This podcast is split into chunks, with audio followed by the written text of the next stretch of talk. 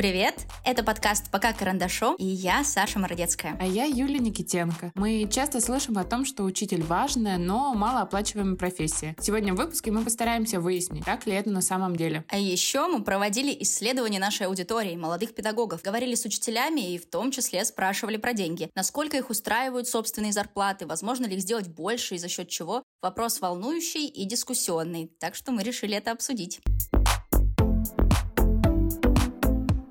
Юля, что ты вообще думаешь о зарплатах учителей? Мне кажется, я скажу непопулярное мнение. Эта проблема слегка раздута. Сразу, если у вас гневные комментарии на этот счет, дорогие учителя, обязательно оставляйте их на подкаст-платформах и наших социальных сетях. Мне кажется, что вообще на рынке зарплат у всех, кроме некоторых профессий, зарплаты низкие. И тенденции рынка учителей примерно такие же, как и у остальных профессий. Многое зависит от региона, многое зависит от того, в какой именно ты школе работаешь, каким педагогом ты работаешь, какой у тебя стаж. Все это в целом равносильно и для остальных профессий. По некоторым данным, зарплата средняя по России от 50 до 56 тысяч рублей, а зарплата педагога около 46. Понятно, что это меньше, но не критично. Чувствую, что ты не согласна со мной. Ну, я готова как минимум обсуждать, потому что у меня немножко другие данные. В целом, если смотреть по регионам, зарплата педагогов 27 тысяч, и если мы берем и исключаем такие города типа Москвы, Петербурга, Новосибирска, Екатеринбурга, в общем, городов-миллионников, мы понимаем, насколько низка на самом деле эта средняя зарплата, потому что, скорее всего, ее повышение как раз до 27 тысяч сыграли вот эти города-миллионники. Если посмотреть, вообще 27 тысяч рублей, что ты можешь на это купить даже в городе, из которых мы с тобой приехали? На 27 тысяч рублей что бы ты могла купить в своем городе? Скажи мне, пожалуйста. Слушай, ну у меня сейчас опыт совершенно другой. И, конечно, Конечно, я привыкла к роскоши ездить за 150 рублей на такси. Понятно, что я такой человечек, но тут тоже тезис такой спорный. Я понимаю, что 27 тысяч — это очень мало.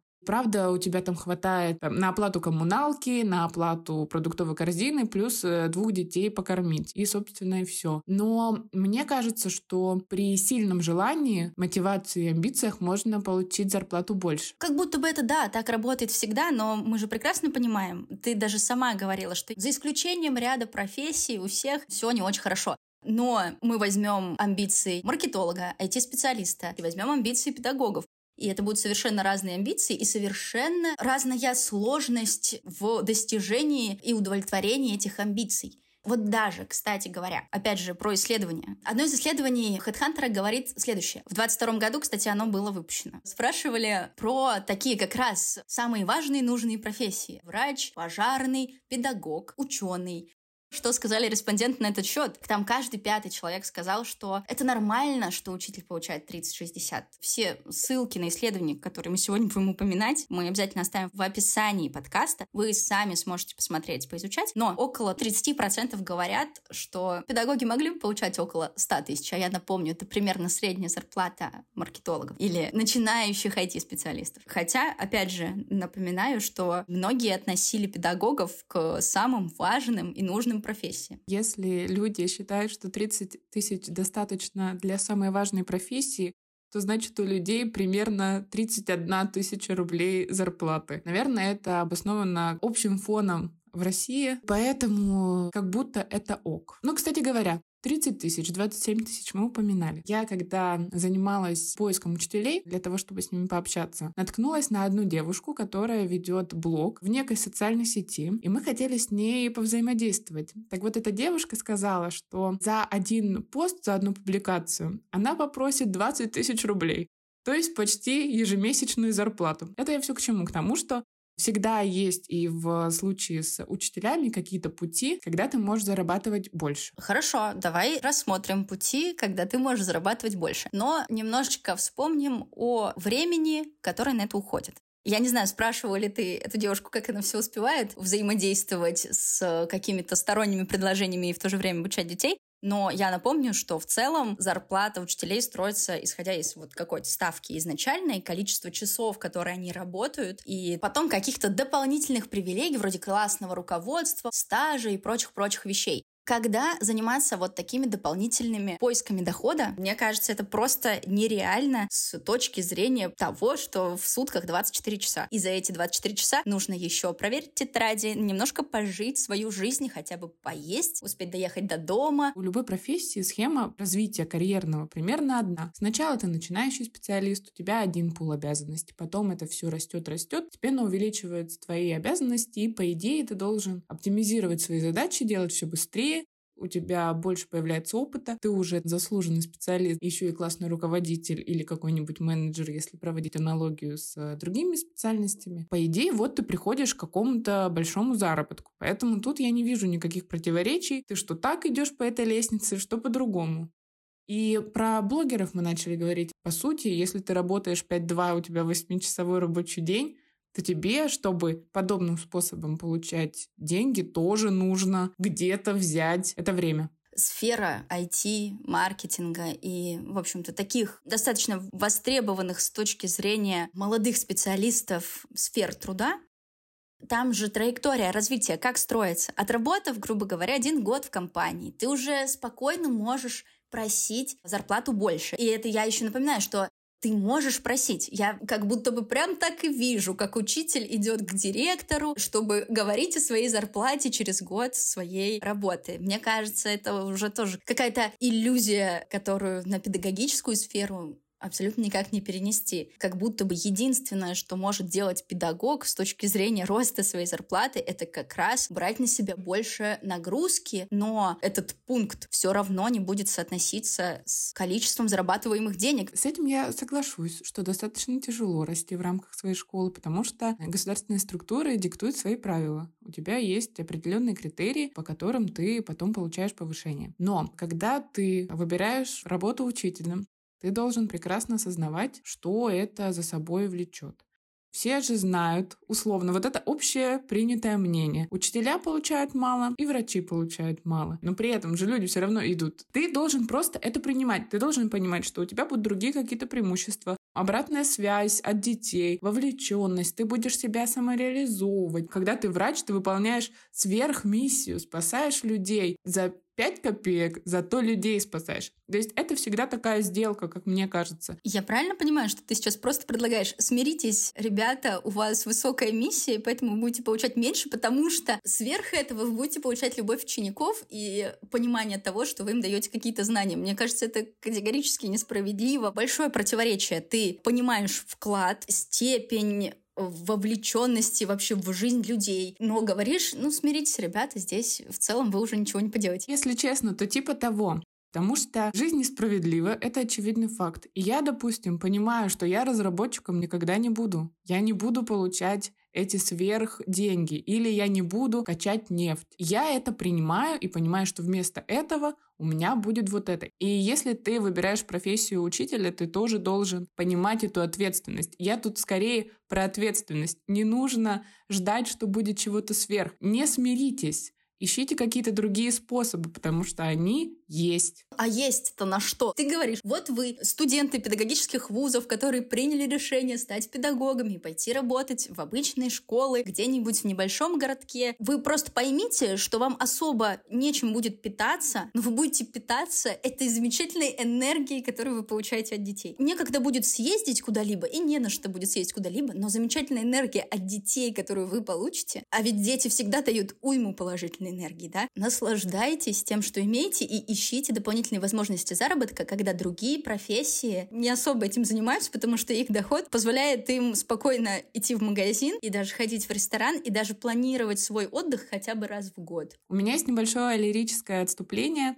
Когда я училась в школе, я хотела поступать в театральный, на режиссуру или на актрису. У меня за счет того, что я занималась прямо в нашем городском театре вместе с профессиональными актерами, было четкое понимание, что в театре денег нет. И их не будет. Откуда им взяться? Если ты хочешь денег, ты должен идти в кино, открывать свои театральные школы, ну как-то по-другому думать, как монетизировать свой навык. Но это же вводное. Я понимаю, она очень несправедливая. Это все ужасно. Но мне кажется, что это надо принять как факт и думать, что уже с этим делать. Смотри, какую стратегию действий ты вырисовываешь, и что, по моему мнению, вырисовывается из этой стратегии. Ты идешь в профессию учителя. С осознанием того, что, ну, так сложилось. Я просто люблю детей, хочу давать людям знания, это моя миссия, моя цель, и я готова работать просто потому, что мне нравится. Но потом, спустя какое-то время, ты не можешь развиться особо в рамках этой профессии, за исключением каких-то профессиональных конкурсов и прочего. Идти в какую-то профессию, изначально понимая, что тебе придется дополнительно зарабатывать, а не с надеждой на то, что в государстве что-то поменяется, в работе учителя что-то поменяется, ее начнут больше ценить, больше любить. И, по сути, не для этого ли мы сейчас здесь записываем этот выпуск, чтобы больше людей знали о профессии учителя, знали о том, с какими трудностями сталкиваются учителя и как они их решают. Если сразу идти с такой установкой, то как будто бы уже и нет сил задумываться о каком-то дополнительном доходе, потому что ты изначально знаешь, мало что поменяется, и я иду чисто из-за энтузиазма своего. Конечно, миссия нашего проекта супер благородная, и я верю, что по крупицам, если мы будем это все дело собирать, что-то может измениться. Это правда. Но на Деда Мороза надейся, а сам не плашай. Мне кажется все-таки, что надо понимать вводные и уже в них пытаться что-то менять. Ты как учитель, молодой, понимаешь, первое время будет непросто, как и всем молодым специалистам. И ты из этой позиции начинаешь думать, что можно поменять. У меня есть знакомая, она работает учителем английского. Базово у нее тоже были такие же характеристики. Ты приходишь в школу, получаешь не слишком много, очень любишь детей, хочешь развиваться. И вот она из этой позиции решает, что она хочет что-то свое. Это же тоже какие-то амбиции, мотивация, начинает заниматься онлайн параллельно, начинает открывать свою школу. Постепенно это все меняется.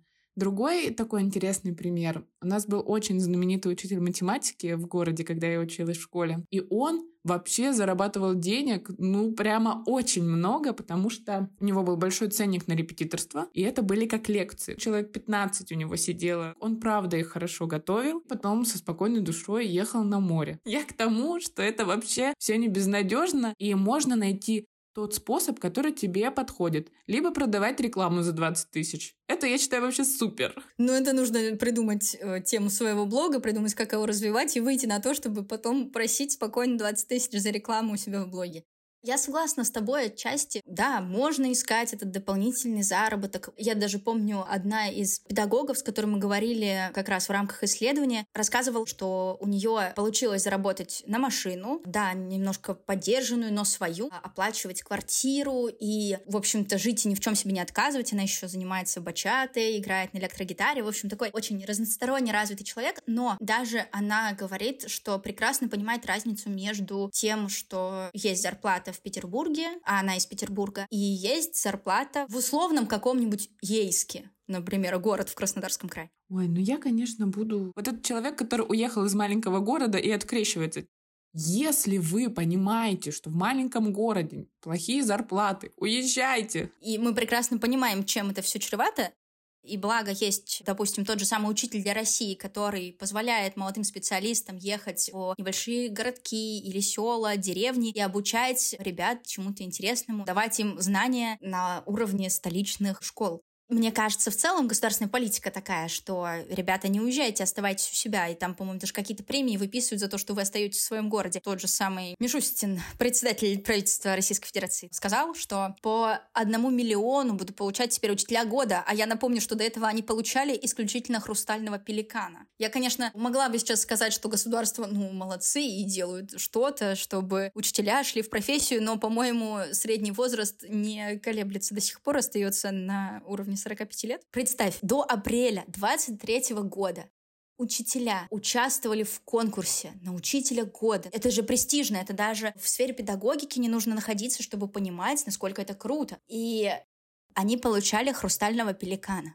Видимо, они руководствуются да, тем же тезисом. Вы, ребята, готовьтесь, получайте образование, настраивайтесь на то, что у вас будет любовь к детям, но вам нужно проявить терпение, потому что все, что вы за это получите, это хрустальный пеликан. По-моему, этот путь тоже не особо достаточный. Ну нет, ты переворачиваешь, во-первых, мою позицию и делаешь ее более категоричной. Я говорила не об этом. А во-вторых, то, что получали просто статуэтку, это трэш-контент. Я согласна. И я еще подумала, как обидно, наверное, тем, кто получил хрустальную статуэтку, следующем году людям дали миллион. Но здорово, что хотя бы какие-то шаги начали совершаться, и это даже показывает, что 2023 год — это год учителя и наставника, мне кажется, есть тенденция к тому, что государство поворачивается в сторону учителей и вводит дополнительные проекты и стимулирование. И такие проекты приятные, как у нас с тобой есть. Поэтому, может быть, действительно не все потеряно. Ну, по поводу поворачивается в сторону учителей, я бы тут поспорила. Опять, я сошлюсь на исследование, с которым знакомилась, тоже HeadHunter. В 22 году зарплата выросла у 15% россиян. Я такая, ага, интересно, посмотрим у кого. Посмотрим, как государство поворачивается лицом как раз к тем людям, которым которым необходимо повысить зарплату. Особенно учитывая, опять же, 22 год и количество нагрузки, которое упало на учителей внезапно, на дополнительные часы, уроки, которые они должны проводить в том числе и прочие, прочие, прочие вещи. ставки. У каких 15% россиян выросла зарплата? Айтишники. Так, еще варианты? Нефтяники. Ну, давай какой-нибудь третий. И инженеры. Ты абсолютно права, это IT-специалисты, это банковские служащие, это, конечно же, все, что связано с добычей сырья и всякими закупками, в общем, с производством и так далее далее. Поэтому я особо не вижу светлой улыбки государства, которое вот как раз повернувшимся лицом к педагогам озаряет им светлый путь в будущее. Вообще, мне кажется, что эти 15% обусловлены динамикой рынка. Стало просто понятно, что на рынке не хватает IT-специалистов, и больше у них есть мест, куда они могут устроиться работать. Соответственно, для того, чтобы захантить этих редких специалистов, их зарплата повышается. Возможно, ты права, но в этом же исследовании говорится о сокращениях. И вот здесь как раз работники науки и образования 60%. И, ну, кстати говоря, о врачах 61%. Ты, конечно, выиграла своими аргументами тезис, что государство поворачивается в сторону учителей, но это оправдано тем, что учителя — это государственные служащие, и просто идет перераспределение бюджета Вернемся к моей фразе про Деда Мороза, на которого надо надеяться, но самому не повышать. Я думаю, что и ты, и я прекрасно понимаем, что ситуация могла быть лучше что действительно средний заработок мог быть больше изначально, что профессия действительно важная, и это как будто понимают все. В этом мы сошлись том, насколько это равносильно остальным гражданам, остальным профессиям и как стоит воспринимать, наверное, нет. Вопрос остался дискуссионным, и мне кажется, что в комментариях можно это все дело обсудить, высказать свою позицию и с уважением относиться к позиции другой. И мне кажется, что задача всех и молодых педагогов, тех, кто их окружает, в том, чтобы создавать комфортные условия и делать все возможное что в их силах. Вот, например, мы делаем подкаст, мы изучаем проблемы учителей и пытаемся их как-то решить в той мере, в которой мы можем. И мне кажется, что финал как раз должен быть на этой ноте, чтобы каждый подумал, как он может сделать жизнь учителя легче и лучше. Если вы родитель, то, может быть, вы не будете писать учителю в WhatsApp пол двенадцатого ночи. Если вы ребенок, то вы будете понимать, что иногда у учителя может не быть настроения, потому что он уснул в 4 утра. Или если вы старший коллега молодого учителя, вы будете вспоминать э, начало своей карьеры и тоже относиться к этому с пониманием. Да, я абсолютно с тобой согласна. И мне кажется, что одна из возможностей, которую можно использовать, это как раз та публичность, в том числе и наш подкаст, выражать свое мнение по поводу различных вопросов может помочь больше узнать о молодых педагогах, проникнуться их работой, и молодым педагогам может позволить узнать что-то о родителях и детях. Возможность публичного диалога, возможность выражать свое мнение в этом вопросе, мне кажется, очень важно, поэтому мы действительно будем рады, если вы поделитесь своим мнением, своими впечатлениями, своим опытом. Всегда есть возможность сделать что-то лучше, и если у вас есть время, есть силы, то почему бы этим не заняться? Смотрите, я вам а, подкидываю бизнес-идею. Например, можно стать участником подкаста «Пока карандашом», написать нам на почту, которую вы увидите в закрепе. Рассказывать свои истории и делать так, чтобы эти истории слышало как можно больше людей. Это всегда очень здорово. А мы благодарим вас за то, что вы слушали наш выпуск. Продолжайте слушать нас на всех подкаст-платформах. Подписывайтесь на наш телеграм-канал и группу ВКонтакте. И не забывайте ставить нам хорошие оценки. Можно пока карандашом.